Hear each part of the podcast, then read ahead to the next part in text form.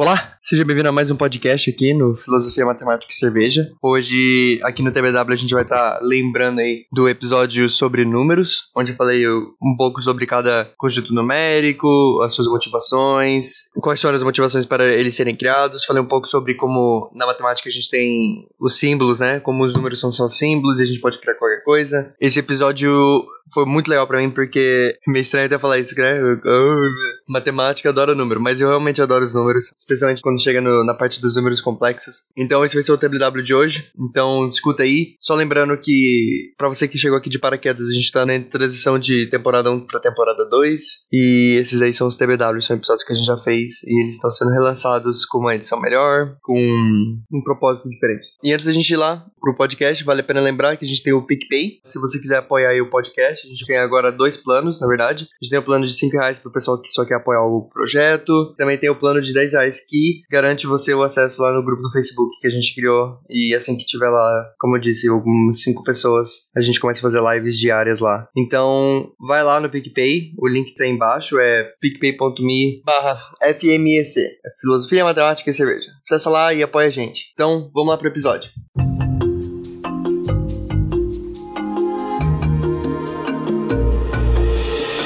Olá, seja bem-vindo a mais um podcast aqui em Filosofia, Matemática e Cerveja. Hoje falaremos sobre matemática mais uma vez. Você que já leu o título sabe do que vamos falar. Vamos falar sobre a história dos números, o que são números e como definimos os números em si. Por que, que a gente precisa de números, os números naturais, os números inteiros, os números racionais, números reais, os imaginários e os complexos. Começando com os números da linguagem, né? O primeiro pensamento que a gente tem sobre calcular e coisas relacionadas a isso foi quando a gente não tinha nem números. A gente simplesmente falava que a gente tinha muita coisa, a gente tinha pouca coisa. Algumas coisas era bem difícil para contar. Muitas das pessoas antigamente elas falavam usando comparações, tão grande quanto essa pedra, ou o meu pasto é tão grande quanto o mar, pelo menos pelos que eles podiam ver. Conforme a gente vai falando aqui sobre como cada número foi criado, a gente vai ver sempre uma frustração também. Frustração na linguagem, claramente, era sempre a contagem. A gente falava, o nosso pasto é tão grande quanto um ponto de referência, mas pontos de referência são muito abstratos e eles dependem muito de cada pessoa. Então vieram os números naturais. Os números naturais, eles são só os números inteiros e positivos, ou seja, 1, 2, 3, 4.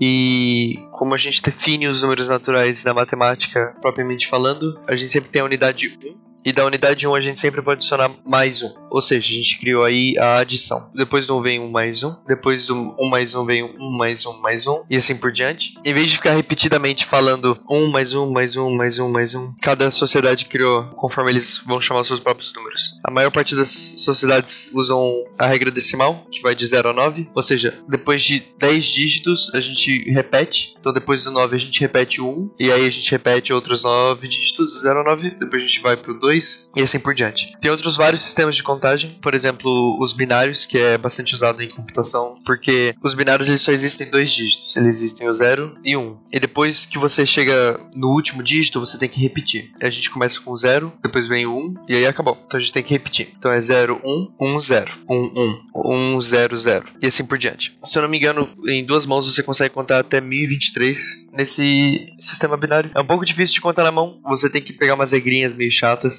e é bem difícil ensinar essas regrinhas aqui, principalmente por áudio. Bem, os números naturais eles foram bastante utilizados porque além de eles informarem quantidade expressivamente, eles são muito bons para adição. Então, quando você tinha duas pedras e você ganha mais três pedras, é muito mais fácil agora falar que eu tenho cinco pedras do que eu falar assim, eu tenho muitas pedras. Às vezes as minhas muitas pedras pode não ser muitas pedras para a outra pessoa. Mais uma vez a gente tem uma frustração. A frustração nos números naturais é dever. Como eu posso falar isso? Vamos supor que eu quero emprestar algo de você. Eu tenho que pagar o seu Juquinha e o seu Juquinha ele tá me cobrando cinco medalhas. E eu só tenho duas medalhas. Obviamente eu não consigo pagar o seu Juquinha, mas eu posso pegar emprestado de você. Eu posso pegar emprestado três medalhas suas, assim eu tenho cinco e assim eu posso dar pro seu Juquinha. Conforme a economia foi desenvolvendo, conforme esse lance de empréstimo, dever foi aumentando, a gente percebeu que tem uma grande frustração nos números naturais que é a gente nunca pode subtrair um número maior de um número menor. Por exemplo, nos números naturais, não faz nenhum sentido fazer 2 menos 3. Porque se eu tenho 2 e eu tiro 3, é impossível. Nos números naturais isso não funciona. Por mais que você venha falar agora, ah, mas são os números negativos, a gente está falando dos números naturais. E não existem números negativos aqui. Então, para mais uma vez acabar com a frustração de alguma coisa que bate na nossa álgebra, a gente cria os números inteiros que eles consistem primeiramente dos inversos dos números naturais. Eles consistem também o zero, porque muitas pessoas não consideram o zero nos números naturais. Algumas consideram, algumas não. Mas o zero ele foi sim um grande marco para matemática, porque por incrível que pareça, tipo esse lance de não poder dividir por zero, por exemplo, ele dá o primeiro conceito pra gente de infinito.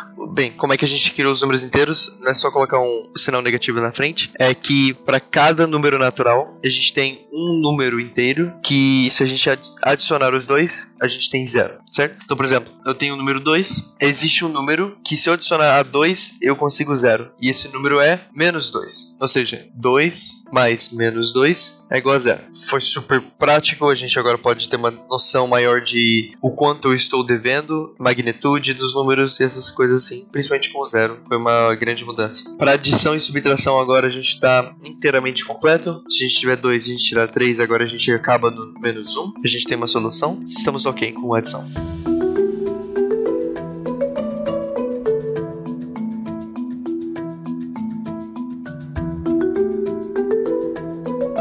Porém, mais uma frustração aparece. Pessoas estavam tentando dividir, por exemplo. Vamos supor que eu tenho um, pedaço de pão e eu quero dividir entre quatro pessoas. Quantos pedaços de pão cada pessoa recebeu? Antigamente a resposta seria cada pessoa recebeu um pedaço de pão. Mas o meu pedaço de pão é muito maior do que o pedaço de pão delas. Então a gente ainda está tendo um, uma dificuldade nessa medição de quantidade, medição de magnitude, medição de o quão grandes as coisas são. Então a gente criou os números racionais. Os números racionais eles dão uma ideia melhor de quantidade, porque todos os números racionais são contidos em frações ou decimais, você que decide. São frações em que a gente consegue escrever como razões. Por isso que vem a palavra racionais, vem de razões. E uma razão, ela é um número inteiro dividido por um número inteiro. Por exemplo, 3 dividido por 4 são 3 quartos, que é 0.75. Então agora, por exemplo, se eu tivesse um pedaço de pão e eu dividir entre 4 pessoas, eu não falaria que cada pessoa recebeu um pedaço de pão. Eu diria que cada pessoa recebeu um quarto de um pedaço de pão. Ou 0.25 de um pão, ou 25% de um pão. Então a gente tem mais essa ideia de quantidade, a gente consegue expressar melhor magnitude, a gente consegue fazer muitas coisas. O único problema dos números racionais é que, como a gente pode estar percebendo aqui, os números são basicamente criados pela gente, certo? Na natureza, os únicos números que existem, abre aspas, são números naturais. Por isso que a gente chama eles de números naturais. Porque eu não posso chegar para você e falar assim: ah, por favor, me vê menos um pão. Não existe menos um pão. Não existe coisas negativas. Por mais que você venha e fale um contra-argumento de energia negativa, energia negativa ela ainda ela é só quantificada como negativa porque a gente tem uma outra ideia de positiva. Mas não significa que essas coisas são negativas. Elas existem por inteiro e eu poderia falar elas como números naturais também. Mas aí vem uma frustração. Na natureza a gente percebe que os nossos números eles não se encaixam perfeitamente com o que a gente tem. Por exemplo, os gregos perceberam que se a gente pegar um diâmetro de um, um círculo e ficar rodeando o círculo com esse diâmetro, a gente percebeu que a gente não consegue pegar um número certo de quantas vezes esse diâmetro cabe. Ele cabe 3.14, aí eles continuam dividindo, fica ponto 14,15 e assim por diante. Eles nunca parecem ter um fim, eles nunca parecem achar um número racional para que a gente consiga colocar diâmetro em uma circunferência. Então, várias constantes como constante gravitacional, a constante de exponencial, que é o E, essas várias constantes que a gente percebe na natureza e na. mesmo na natureza da matemática, a gente percebe que a gente não consegue escrever elas como razões. Então elas não são números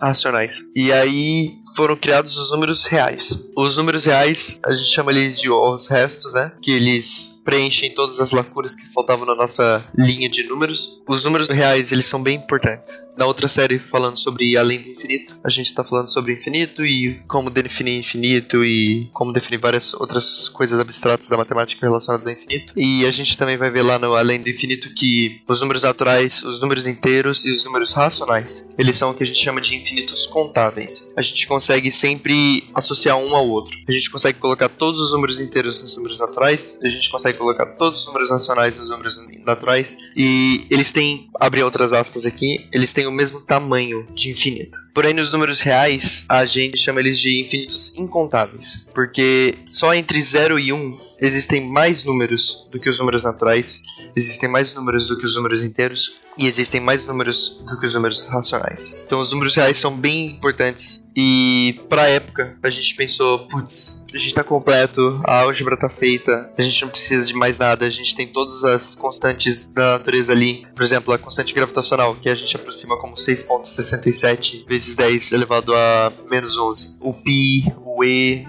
tá tudo ali nos números reais. E a gente vai até o ensino médio com isso até, inclusive. Demora um tempo pra gente aprender que a gente precisa de mais números pra ficar sem nenhuma lacuna na nossa álgebra.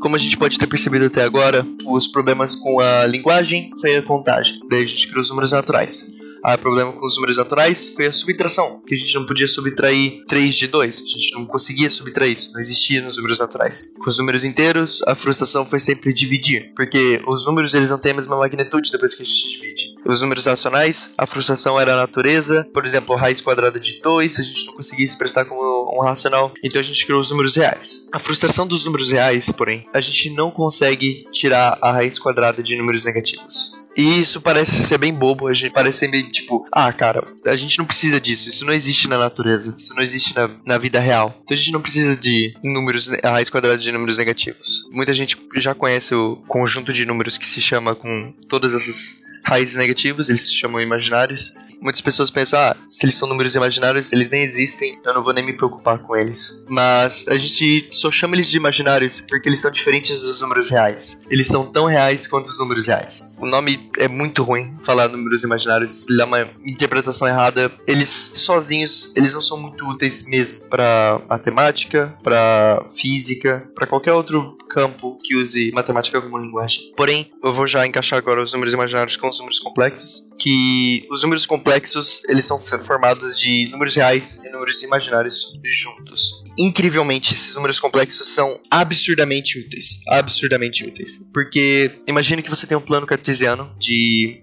y e x, certo? No eixo y, a gente vai colocar os números imaginários. Então vai ter i, vai ter menos i, vai ter 2i, 3i, pi, vai estar todos os números lá com o i, né? Para quem não sabe, o i ele é chamado de unidade imaginária. Um i é, ao quadrado é igual a menos 1. Ou seja, a raiz quadrada de menos 1 é i. E no eixo x, a gente vai colocar os números reais. 1, 2, 3, 1 sobre 2, pi, e, g, todos os números estão ali. E agora a gente tem uma coisa que a gente chama de plano complexo. Antigamente a gente tinha uma linha numérica, era do zero ao infinito e do zero ao menos infinito. Agora, em vez de a gente só poder ir para esquerda e para direita, a gente pode ir para cima e para baixo também. São os números imaginários que ajudam a gente a fazer isso. E a gente chama ele de plano porque é como se a gente tivesse uma folha de sulfite e em qualquer ponto que a gente apontar ali, a gente não vai ter uma coordenada, a gente vai ter um número. Isso é muito útil porque nos números complexos, a gente não somente pode, como eu falei, ir para um lado e para outro, a gente pode ir para cima e para baixo, a gente também pode rotacionar, a gente pode girar nos números complexos. Isso ajuda muito com a explicação de eletromagnetismo, fluidos, ondas, outras funções algébricas, eu não sei como é que traduz isso. No, no plano complexo, a gente consegue interpretar muito mais coisa na vida real. Por exemplo, tem um cara chamado Fourier, ele criou uma transformação de Fourier, que é bem famosa se você for uma pessoa que trabalha com áudio. A única coisa que a transformação de Fourier é útil, se eu for falar de áudio, essas coisas, é interpretação de frequências e tirar. E tudo isso é feito nos números complexos. Ou seja, tem aplicações em vida real que a gente usa números complexos. Eletromagnetismo é muito mais fácil de ser interpretado, fluidos, ondas, tudo isso é muito mais fácil de ser interpretado nos números complexos. O único problema dos números complexos é que se a gente tiver uma função de números complexos para números complexos, a gente precisa de uma quarta dimensão. Porque nos números reais, se a gente tiver uma função, vamos chamá-la de x mais 2, a gente pega um eixo, que é um, uma, um monte de números reais já, a gente pega outro eixo, coloca perpendicular, e ali a gente pode desenhar uma linha e colocar esse x mais 2, que é uma função. Porém, nos números complexos, a gente já tem dois eixos para o input. O output também seria dois eixos. Ou seja, dois eixos, dois eixos, a gente teria que ter quatro eixos no total. Ou seja, a gente teria que ter quatro dimensões para representar facilmente uma função dos números complexos. E sabemos que não é tão fácil imaginar uma quarta dimensão, mas a gente criou vários outros métodos de interpretar funções nos números complexos. É incrível como os números complexos funcionam. Essa aqui é uma breve história de o que são números. Eles vão ser bem úteis para a série do Além do Infinito. E eu só fiz esse episódio para mesmo dar uma introdução ao que são números. E eles não são somente coisas que você coloca na calculadora. Se você gostou desse episódio, por favor, compartilhe. Se tiver algum comentário, como é o segundo episódio, se você assistiu até aqui, não existe de mandar uma DM para mim no Instagram. Meu Instagram tá aí embaixo na descrição. Qualquer comentário, qualquer coisa construtiva, eu estarei mais do que feliz de responder. Muito obrigado por ter ouvido até aqui e até o próximo episódio.